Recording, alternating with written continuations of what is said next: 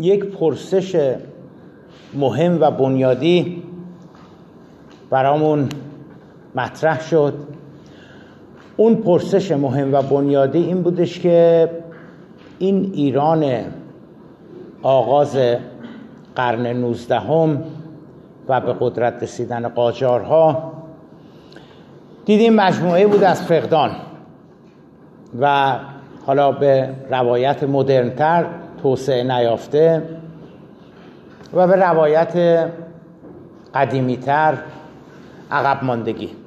الان دیگه شما می‌دونید وقتی میگیم عقب ماندگی یعنی چی دیگه؟ یعنی همون وضعیت اقتصادیش حرفی برای گفتن نداشت به قول امروزی ها. وضعیت سیاسیش وضعیت اجتماعیش. وضعیت اجتماعیش اساسا سواد تو, این، تو اون جامعه مرسوم نبود الا برای روحانیون تجار و اعیان اشراف.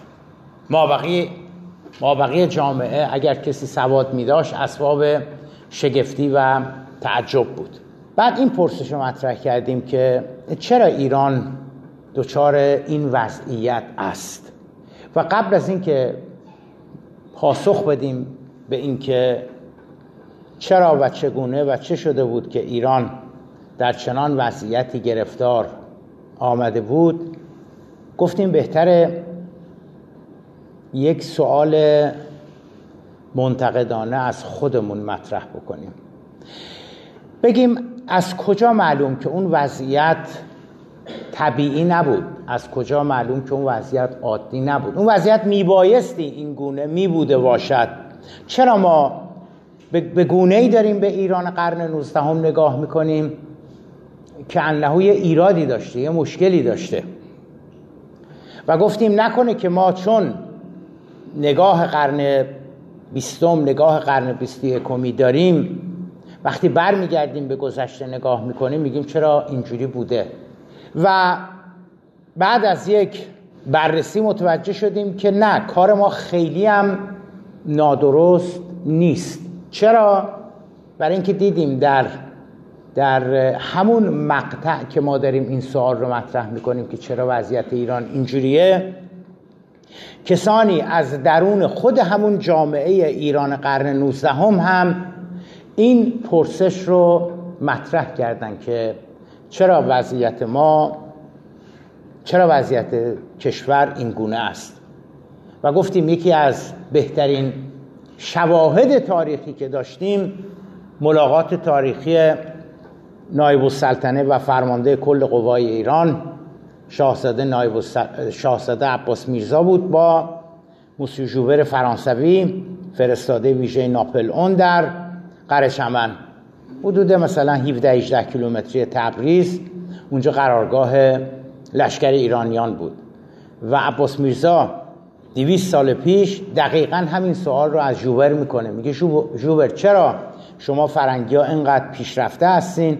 چرا کاراتون از روی عقل و تدبیر هستش؟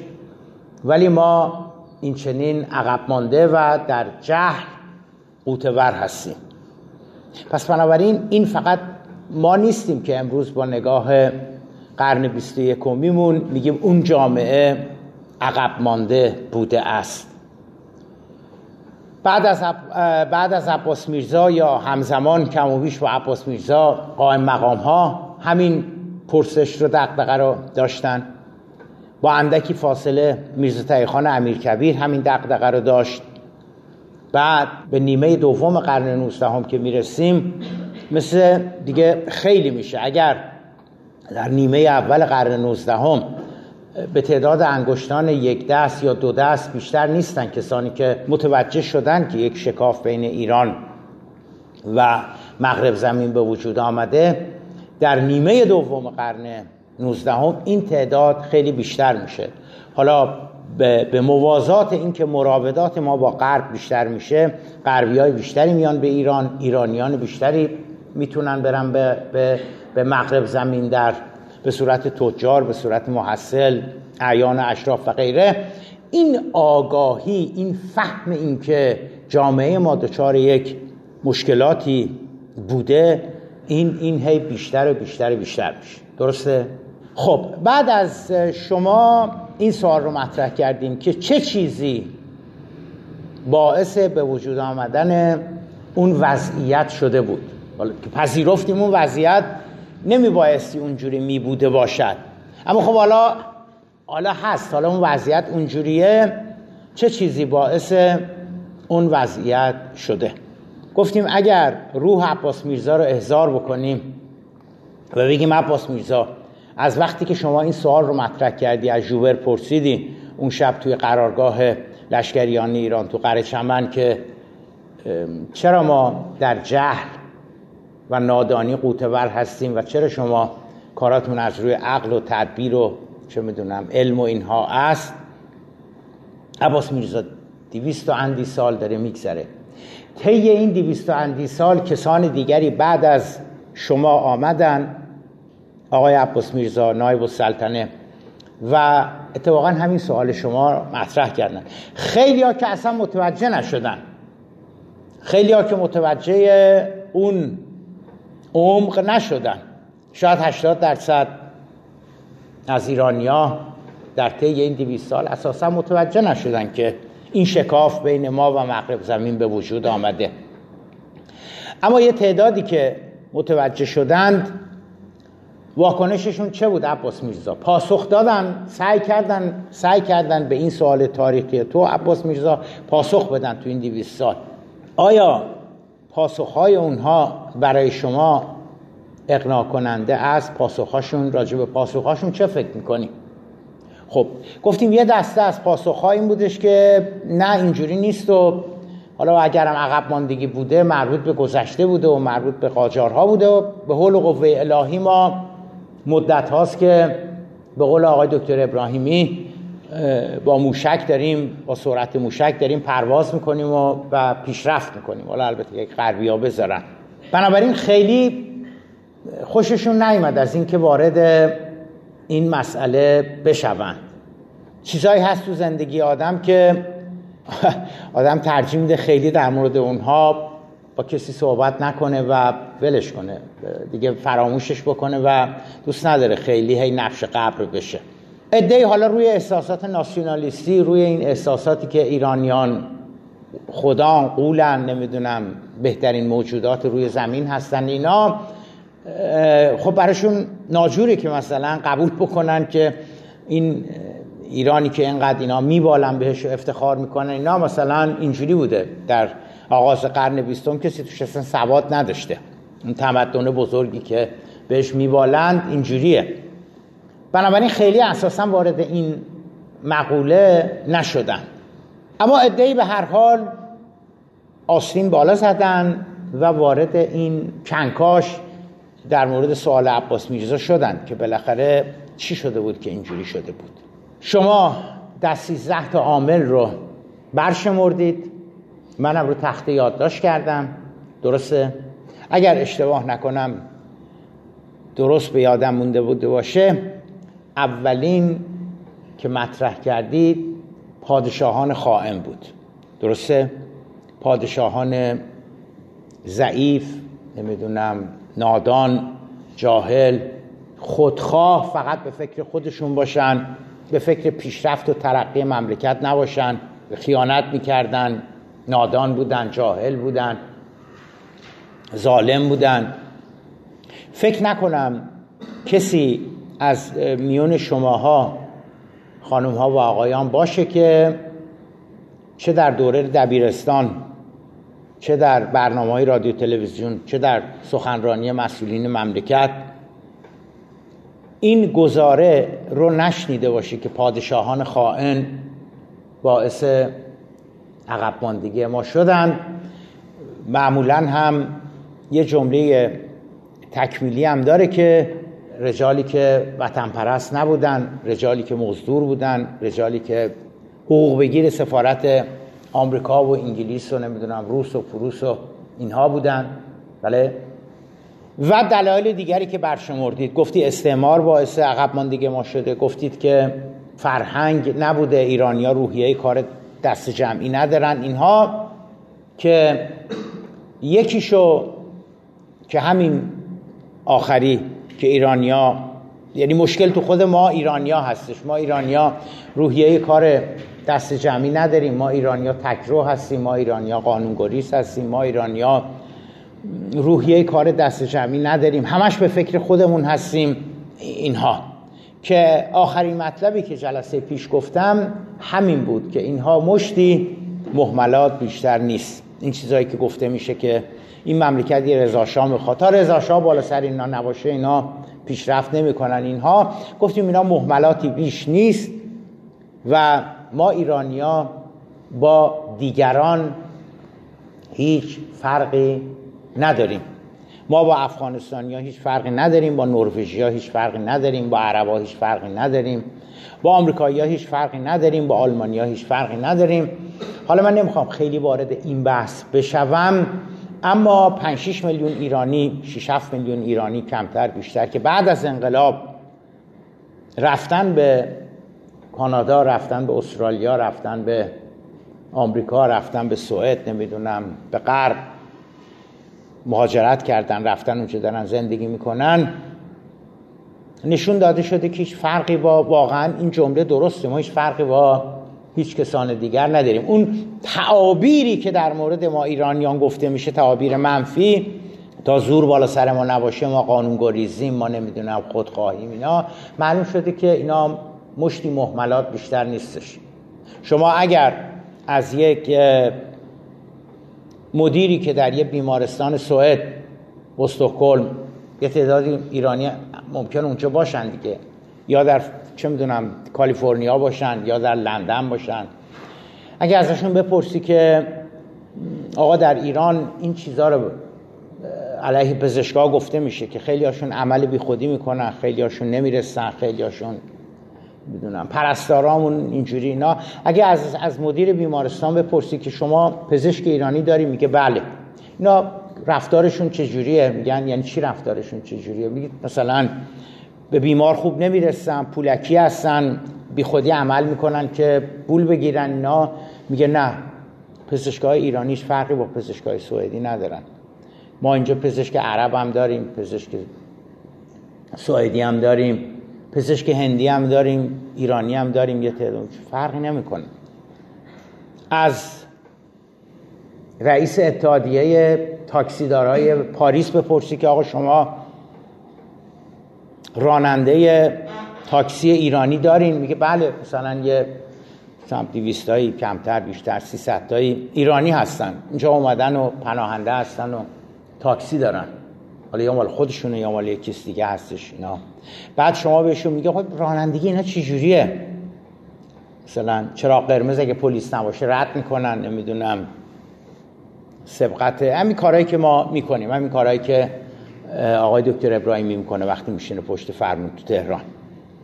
می‌کنن میگن نه مثل مابقی هستن. یعنی اگر مثلا یه راننده در طول سال ده تا خلاف می‌کنه به عنوان مثال.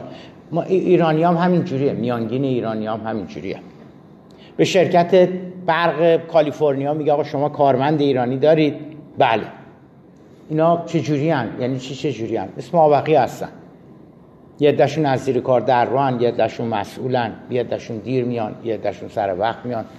میانگینش مثل آمریکایی هست میانگینش مثل هندی هست میانگینش مثل مکزیکی هست اینا چی رو نشون میده عزیزان من؟ اینا اینو نشون میده که در یه شرایط طبیعی ما مثل آدم رفتار می‌کنیم. ما هم قانونگریز نیستیم ما هم نمی‌دونم کلاوردار نیستیم ما هم دوست نیستیم ما هم هیز نیستیم ما هم اینقدر مفاسد اقتصادی تو مملکتمون وجود نداره. اگر شرایط معمولی باشه برای اینکه ما ایرانیا نمی‌دونم خودخواه هستیم نمی‌دونم این روحیه کار دست جمعی نداریم به دنبال پیشرفت و ترقی مملکت نیستیم. همش به فکر منافع خودمون هستیم. اینا اینا مشتی محملات بیشتر نیست.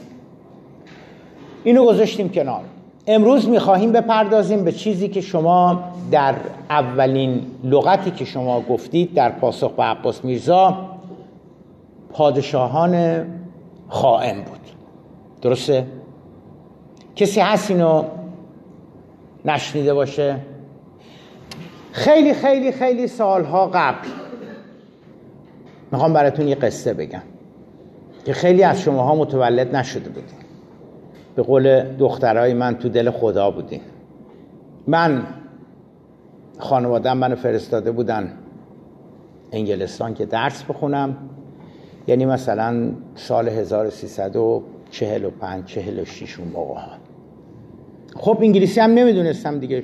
شما دبیرستان چقدر انگلیسی بلد بلد بودین یا الان چقدر بلدین هیچی صفر زیر صفر. من هم مثل شما. دوست من بدتر از شما. یه هفتشته هم اتریش بودم. من یه مقداریش آلمانی چیزایی یاد گرفته بودم. مثلا یه نیم کیلو سیب زمینی می‌خواستم بخرم تازه یاد گرفته بودم. مثلا چی بگم به آلمانی؟ دیگه آن انگلیسی تو دبیرستان و کلاس شکوه و اینام دیگه یادم رفته بود. گم شدم تو لندن. خب میزبانای ایرانی من که برام جا گرفته بودن اتاق گرفته بودن آشنا بودن اینا تلفن داده بودن که اگر یه وقت شما گم شدی چیز شدی اینا اون موقع دیگه موبایل این چیزا نبود دیگه. مثلا این تلفن محل کار منه این تلفن منزل اگه من تو محل کار بودم تلفن بزن ممکنه اصلا خود من وردارم. اگرم یه انگلیسی ورداش هول نشو. اسم منو بگو اون میاد منو صدا می‌کنه. منتها خب عوض همه چی من غرور داشتم که من تلفن بزنم بگم من گم شدم اینا. خلاصه. هی میگشتم. هی میگشتم و اینا و چند بارم آدرس پرسیدم. اون آدرس خونم و خیابون رو نشون دادم که مثلا سوار چی باید بشم و اینا. نام می‌گفتم ولی خب یه کلامشون من نمیفهمیدم. توی اون خستگی و ناامیدی و که تلفن بزنم نزنم بالاخره روم روم کم کنم تلفن بزنم اینا رسیدم به یک ایستگاه راه ایستگاه راهن نبود یه شهر بود. چون من بزرگترین ایستگاه راهنی که دیده بودم مثلا راهن همین راهن خودمون بود دیگه. ایستگاه راهن خودمون در تهران.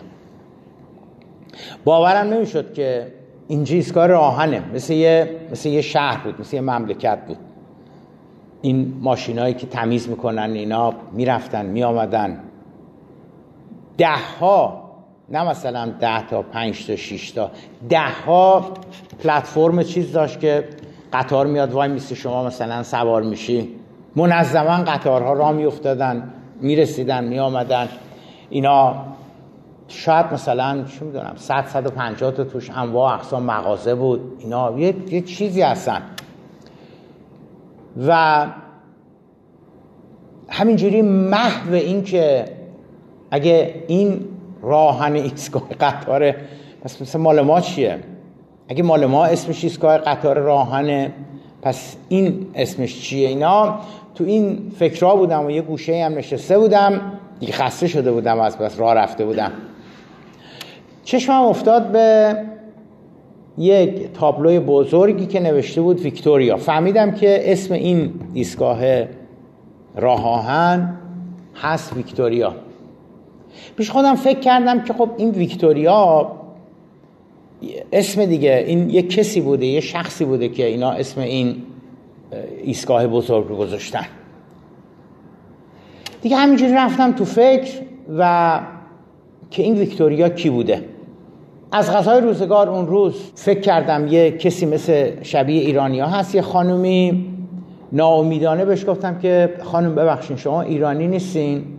برگشت گفت بله من ایرانی هستم. اینا حل شد مسئله. اوورد منو سوار اون قطار کرد و به هم نشون داد که کجا باید پیاده بشی. اینا و مسئله حل شد. ولی من رفته بودم تو نخ این ویکتوریا. بالاخره متوجه شدم که این ویکتوریا ملکه انگلستان بوده. بعد یاسین بیشتر که تحقیق کردم متوجه شدم که هم اصر حدودا ناصر شاه ما میشه. یه خانمی بوده. ملکه بوده. می‌دونید دیگه به پادشاه زن میگن ملکه دیگه. باورتون نمیشه.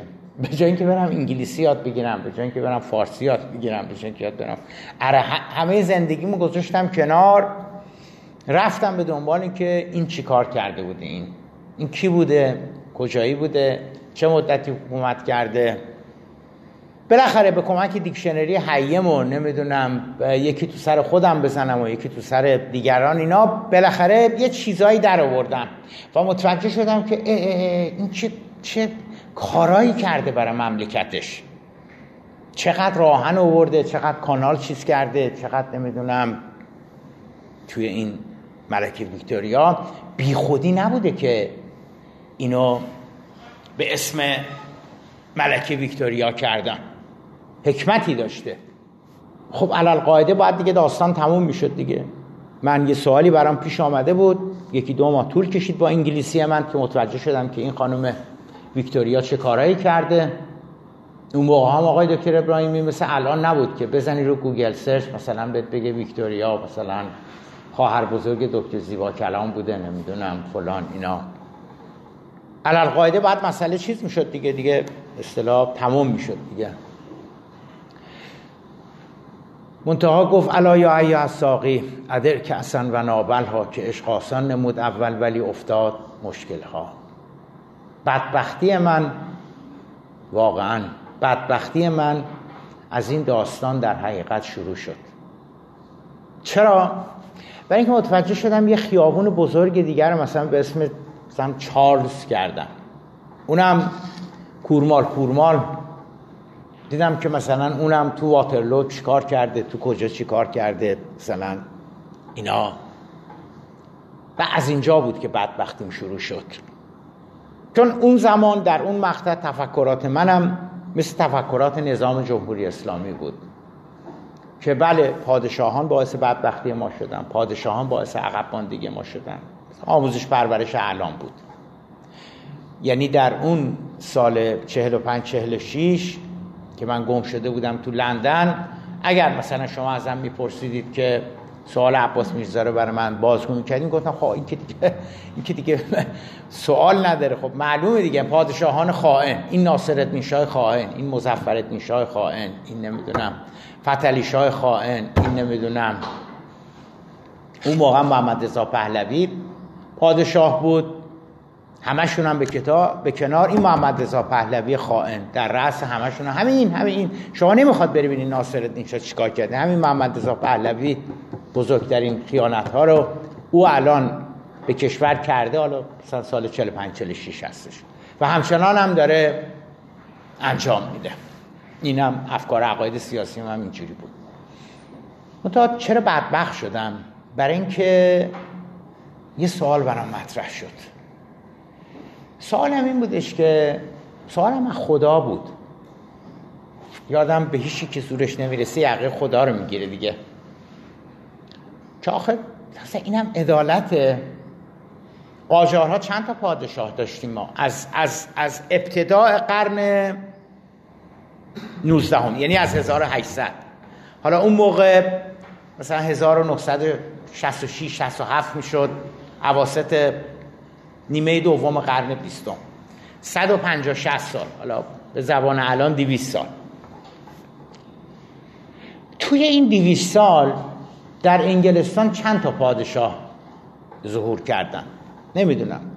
6 تا 7 تا 8 تا 9 تا 10 تا 15 تا. نمی‌دونم. ولی یکیشون شد چی؟ یکیشون شد ملکه ویکتوریا که تونست اون احتمالا اگر آدم بره تحقیق کنه می‌بینه حالا همشون ملکه ویکتوریا نبودن. ولی برخی دیگرشون هم یک گام هایی برداشتن و اصلا و ابدا هیچ کدومشون جامعه انگلیس جامعه انگلستان هیچ کدوم اینها رو مثل جامعه ما خائن و نمی‌دونم مزدور و وطن فروش و اینا نمی‌دونه. پیش خودم گفتم خب خداوند تو عدل داری دیگه عادلی. آخه چطور شده که این انگلیسا از 1800 حالا مثلا الان بگیم تا 2000 لاقل اولا دو تا پادشاهاشون مثل ویکتوریا از آب در اومدن. ثانیا هیچ کدومشون خائن نبودن. خدایا مگه ما چه کردیم به درگاه تو؟ که ما از 1800 به این طرف. هرچی پادشاه پیدا کردیم همه دزد و هیز و خائن و نالایق و وطن فروش و مزدور آمریکا و نوکر انگلیس و نمی‌دونم غلام فرانسه و چرا؟ از 1800 تا حالا اون موقع که مثلا 1967 می‌شد ما چند تا پادشاه داشتیم؟ آقا محمد خان درسته؟ فتلی شاه درسته؟ محمد شاه درسته؟ ناصر شاه شد چهار تا. بعد از ناصر شاه مزفر شاه پنج تا. بعد از مزفر شاه محمد علی میرزا محمد علی شاه شش تا. آخری هم احمد شاه بود که دیگه هفت تا. درسته؟ دو تا مال پهلوی بودن رضا شاه و محمد رضا پهلوی. حالا با دید الان نگاه نکنیم که راه افتادین تو خیابون میگین رضا شاه روحت شاد و اینا. با, با نگاه سال 1900 و با نگاه قبل از انقلاب نگاه بکنیم که هیچکی نمی‌گفت رضا شاه روحت شاد. دو تا مال پهلوی بودن درسته؟ مال قاجارا چند تا شدن؟ اکبری هفتا هفتا دو تا مال پهلوی نه تا. از 1800 تا 2000 حالا بگیم تو این 200 سال ما نه تا پادشاه داشتیم. یکی از یکی خرابتر و خائنتر اینا. چرا یه دونه ویکتوریا توشون نبود؟ این سوالی بودش که خواب از سرم پروند. شاید باورتون نشه این سوال مسیر زندگی منو یه جورایی تغییر داد. این سوال. که ولم نکرد. مثل این بچه هایی که خاطرخواه مثلا دختر همسایهشون میشن تو سن 13 14 سالگی. مهم نیست بعدها چی میشه و اینا ولی تا آخر عمر اون خاطرخواهی 13 14 اون کوچه که رد میشن از اون خونه که رد میشن اینا ولم نکرد. چون فکر کنم سوال منطقیه. که چرا مال ما همه خائن عذاب در اومدن؟ اون وقت این سوال این سوال بدبختی این شدش که این سوال منو وارد یه سری سوالات دیگر کرد. منم مثل شما با این فرهنگ بار اومده بودم اعتقاد داشتم که رجال ما خائن بودن وطن پرست نبودن سرسپرده بودن مزدور بودن. حالا تا یه مقطعی که نوکر انگلیس و حقوقگیر انگلیس و فرانسه و روسیه بودن بعد که آمریکا در ایران نیرومند شد شدن نوکر آمریکا.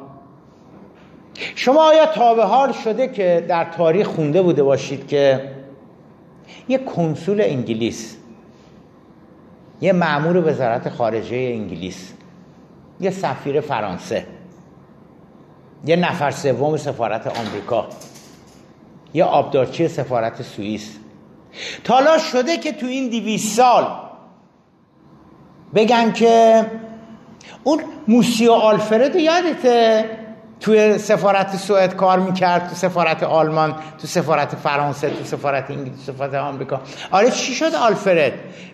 بابا چیزش کردن بیرونش کردن از وزارت خارجه. ای راست میگی چرا؟ بعد آدمی نبود. بابا مردی که اصلا طرفدار ایران بود. همش به نفع ایران کار می‌کرد. بعدا فهمیدن که اوه چقدر پول گرفته از ایرانیا و داشته همش به نفع ایران کار می‌کرده.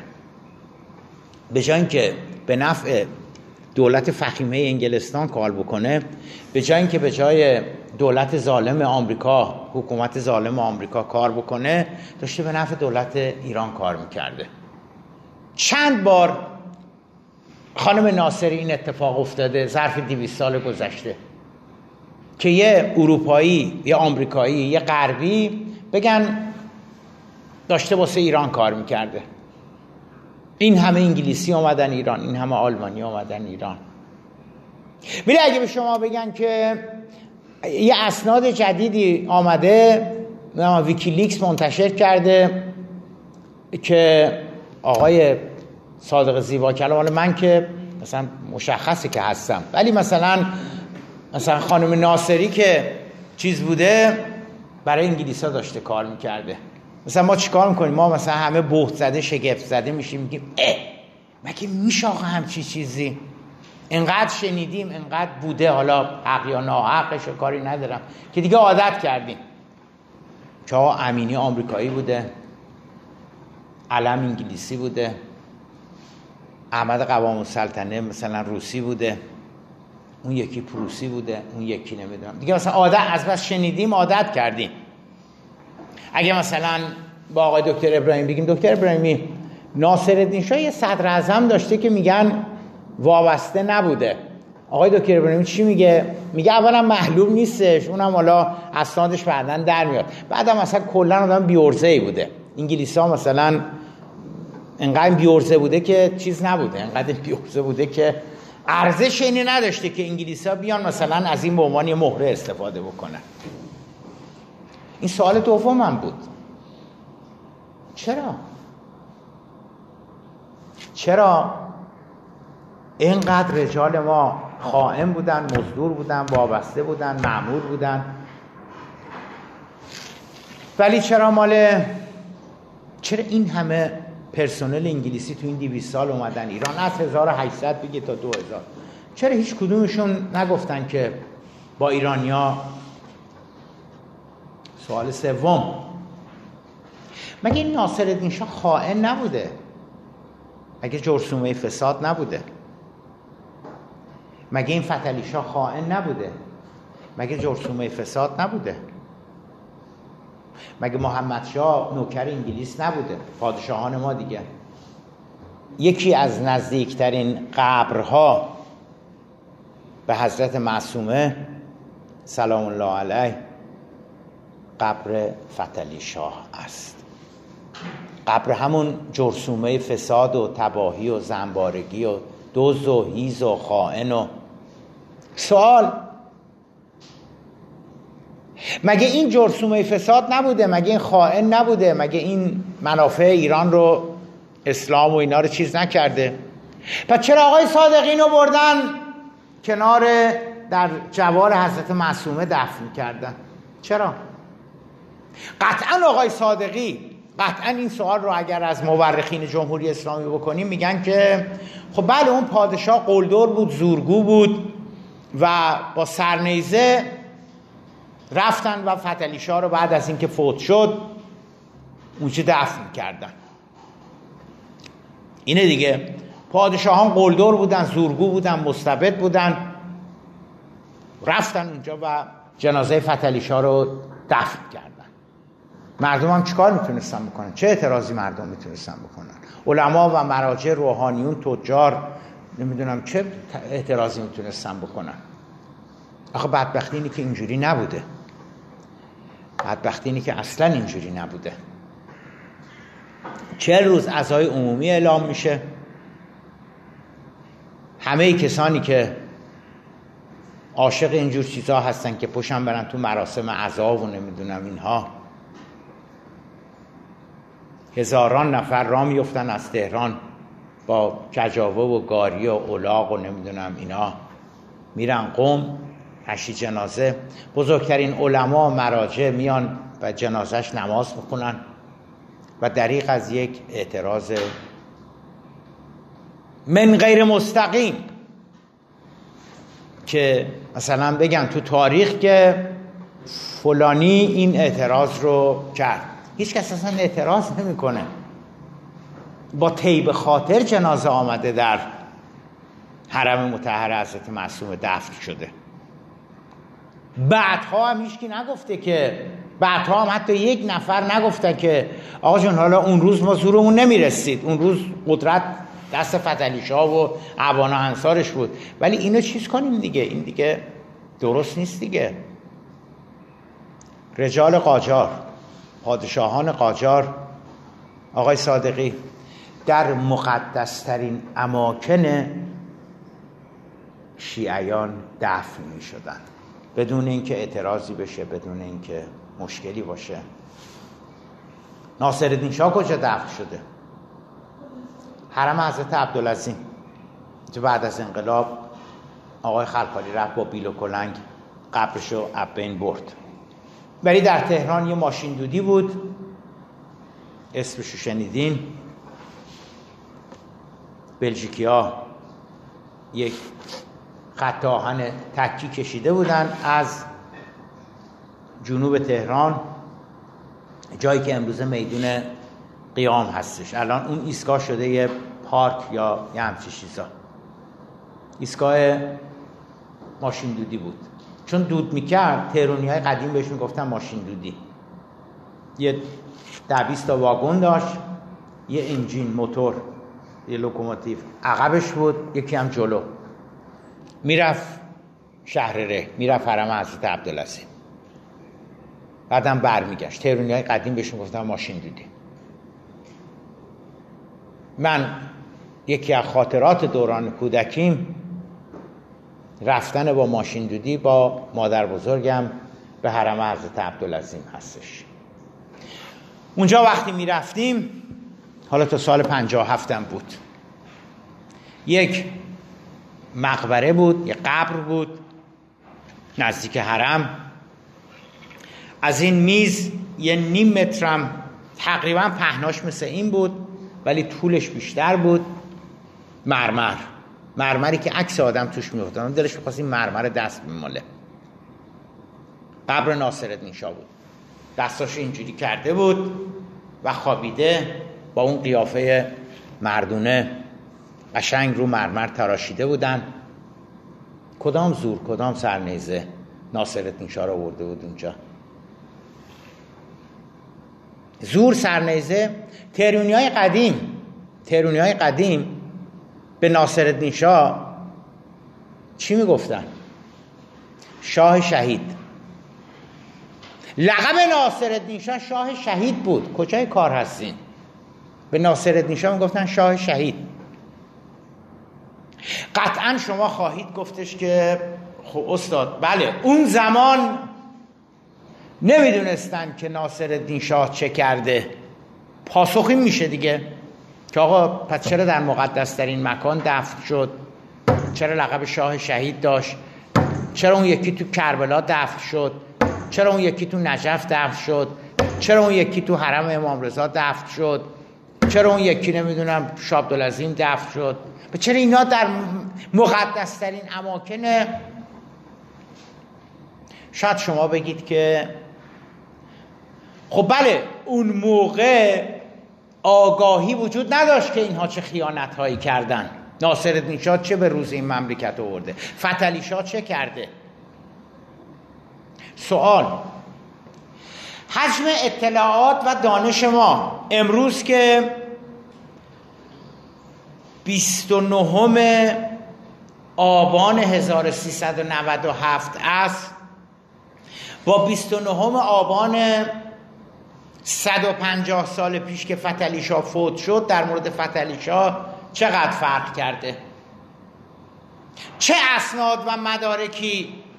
بعدها سفارت انگلستان وزارت خارجه انگلستان منتشر شده. ما دیدیم که اه اه اه فتلیشا چه کارهایی کرده بوده؟ چه اسناد و مدارکی؟ چه اطلاعاتی؟ چه دانشی؟ ما بعد از 150 سال بعد از فوت فتلیشا به دست آورده ایم که باعث شده نگاه ما تغییر کنه و بگیم اه چرا اینو برده بودن شاب دلزیم چرا کسی اعتراض نمی‌کرد؟ چرا کسی چیزی نمی‌گفت؟ ظرف این 150 ساله آقای کشاورز ما چه معلومات جدیدی پیدا کردیم که نشون میده فتلیشا چه خیانت هایی کرده بوده؟ به نسبت زمان خودش. هیچی. باورتون نمیشه. هیچی. یعنی حجم معلومات ما در مورد فتلی شاه همونی هستش که 150 سال پیش بود.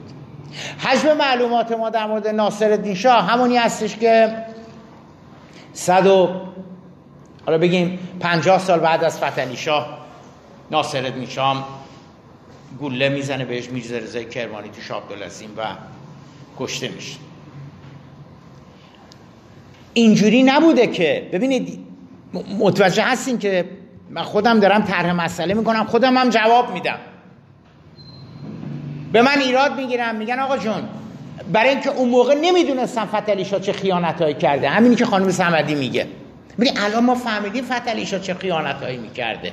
الان ما فهمیدیم ناصر شاه چه خیانتهایی کرده بوده. الان ما فهمیدیم محمد شاه قاجار چه خیانتهایی کرده بوده. الان ما فهمیدیم آقا محمد خان چه خیانتهایی کرده بوده. خب من از خانم سمدی و از همتون پرسیدم که آقا یه چند تا از اون خیانت هایی که اون موقع نمی‌دونستن ولی امروز می‌دونن. هیچی. اه. پس اگر ما امروزه نسبت به پادشاهان قاجار معلومات اضافه ای به دست نیاورده ایم کشف نکردیم نداریم. پس چرا ما نظرمون اینقدر نسبت به اونها منفی هستش؟ ولی در زمانه خودشون در مقدسترین اماکن اونها رو دفن می‌کردن. اینا سوالاتی هستش که داره برای من به وجود میاد. سال بعدی.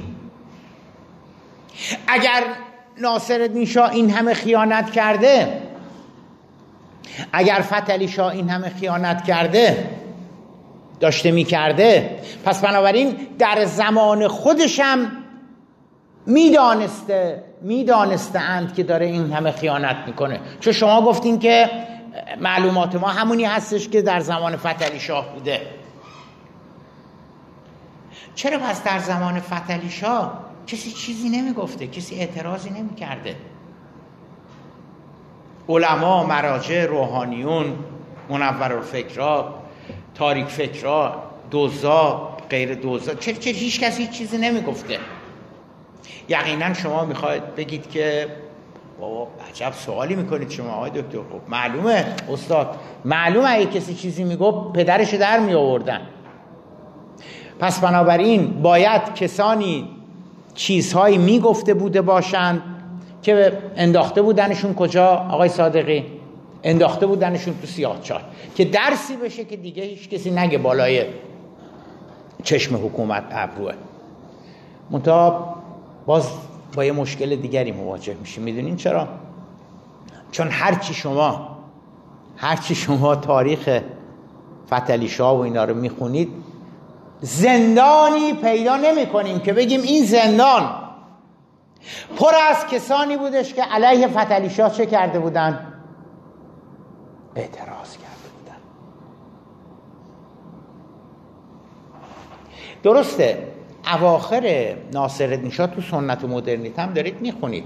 اواخر ناصر شاه یه چیزایی داره یواش یواش تو جامعه ایران به وجود اعتراضات اینا داره به وجود میاد در نتیجه که چه می‌دونم با سوادتر شدن مردم در نتیجه آشنایی با اروپا و و و و و, که تو سنت مدرنیته مفصل می‌خونیم ولی علا رقم اینها اعتراضی نسبت به قاجار به اون معنایی که امروزه نسبت مثلا به حکومت ها وجود داره اساسا وجود نداشت.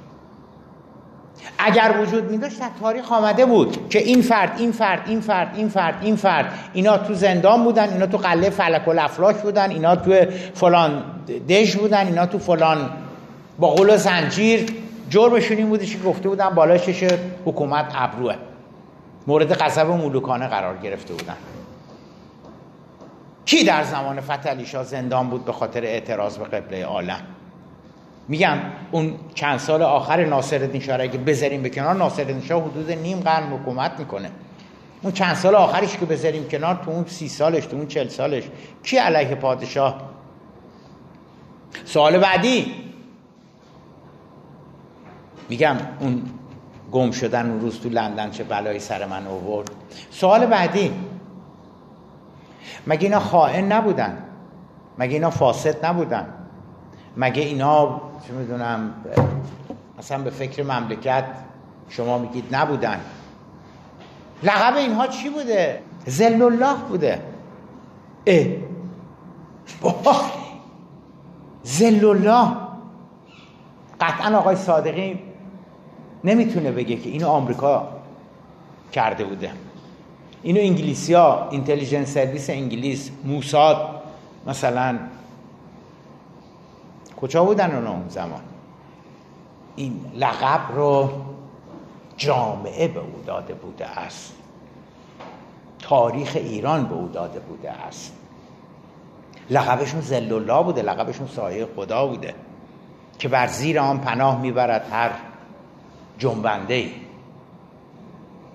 حالا می‌تونیم بفهمیم که به طور طبیعی کسی که سایه خدا باشه کسی که سلطان اسلام باشه جاش کجاست وقتی فوت میشه؟ جاش کجاست؟ جاش در مقدس در این اماکنه. ببین اینا رو وقتی می‌ذاریم بغل هم دیگه مثل پازل. میگم چرا فکر می‌کنی اونا خائنن؟ چرا مردم در زمان خودش فکر نمی‌کردن اینا خائنن؟ به من هیچ جوابی نداریم بدیم میگم لقب زلاللهی سایه خدایی رو کی بهش داده بود؟ جوابی نداریم بدیم میگم چرا در مقدسترین اماکن شیعه دفن شدن؟ جوابی نداریم بدیم. میگم چیزی که شما در مورد فتلی شاه و ناصرالدین شاه و محمد شاه امروز می‌دانید که در زمان خودشان نمی‌دانستن اونا چی بوده؟ چه چیزهایی شما امروز می‌دونید در مورد خیانت اونها که در زمان خودشون پنهان بوده؟ هیچی هیچی چیز نیست هیچی ببینید یواش یواش آدم می‌رسه به اینجا که نکنه نکنه این نگاه ما است که نسبت به پادشاه و سلطنت برگشته امروز. نکنه این نگاه ما است به پادشاه و سلطنت و قاجارها که برگشته امروز و در نتیجه بدون اینکه ادله وجود داشته باشه ادله جدیدی به وجود آمده باشه یک سر می‌خوایم اونها رو خطاکار بدونیم و بگیم که بله اگر ایران عقب مانده است اگر ایران عقب مانده شده بود به این واسطه است. یعنی هر جوری شما می‌خواید خیانت پادشاهان رو خائن بودن پادشاهان رو صرفا مقصر بودن پادشاهان رو عامل عقب ماندگی بدونید با, با, با مشکل مواجه میشین. این پادشاه ها اساسا از کجا آمده بودن؟ این پادشاه ها از کجا آمده بودن؟ از سوئیس اومده بودن؟ از کره ماه اومده بودن؟ به وسیله کودتا به کمک سازمان CIA آمریکا و به کمک انگلیسا و به کمک آمریکایی‌ها به قدرت رسیده بودن؟ اکور ماه اومده بودن؟ نه. مشکل بعدی این هستش که اینها محصولات ایران بودند. اینا میوه های درخت ایران بودند. هیچ کس این آمار رو نگرفته. ولی یقینا در زمان ناصرالدین شاه یقینا در زمان فتلی شاه اگر نظر سنجی صورت می گرفت فکر نمی کنم کسی می گفتش که ای بابا مردم دنیا پادشاه دارن. اینم اقبال ما بوده. اینم مال خاقان مغفور ما لقب فتلی شاه. این پادشاه ها محصول جامعه ایران بودن. این پادشاه قشنگ به در و پنجره جامعه ایران فیت می شدن به طور طبیعی در جامعه ایران اینها ظهور کرده بودن به قدرت رسیده بودن و نسبت بهشون فرمانبرداری وجود داشت و سایه خدا بودن. بنابراین اگر شما خیلی جدی هنوز اصرار داشته باشید که اسباب بدبختی ما این پادشاهان بودن اون وقت با این مشکل مواجه میشین که این پادشاه مال جامعه خودمون بودن. پس گیر در جامعه خودمون بوده که چنین پادشاهانی تولید می‌کرده. این پادشاهانی که خارج نیورده بودن به سر ما علم بکنن. آمریکا و انگلیس و فرانسه اینا حمله نکرده بودن که بعد از اینکه مثلا حکومت قبلی رو سرنگون کردن به ما بگن که خب از امروز ای ایرانیا این آقا ناصرالدین شاه می شود پادشاه شما. از امروز این فتلی شاه می شود پادشاه شما. اینا به طور طبیعی در جامعه ایران ظهور کرده بودن و به قدرت رسیده بودن. بنابراین اگر هم اشکالی در این پادشاهان باشد که چرا پیشرفت نکردن؟ چرا مملکت رو به ترقی نبردن؟ اینا؟ ببینید اون پیشرفت برمیگرده به جامعه خودمون. شما اگر ببینید که دختر 16 17 ساله یه پسر 17 18 ساله معتاده اولین سوالی که تو ذهنتون به وجود میاد درست آمریکا رو متهم می‌کنید نمی‌دونم برنامه های آمریکا رو واسه اتحاد جوانان ایران متهم می‌کنید. همه اینا قبول.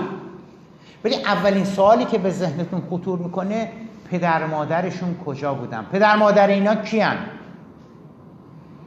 به طور طبیعی اگر که شما با یه جوان معتاد مواجه بشین بگین خانوادش اگه بگیم مثلا پدر مادر نداره دیگه مثلا شما خیلی دیگه چیز نیستش دیگه. شوکه نمیشین که چرا پس معتاد شده. اینا محصولات جامعه ایران بودن. بنابراین عمق فاجعه چی میشه؟ عمق فاجعه بیشتر میشه که پس این چجور جامعه ای است که فتلی شاه میشه پادشاش ناصر میشه پادشاش محمد شاه میشه پادشاش مزفر میشه پادشاش پس باید اون جامعه رو ما بشناسیم.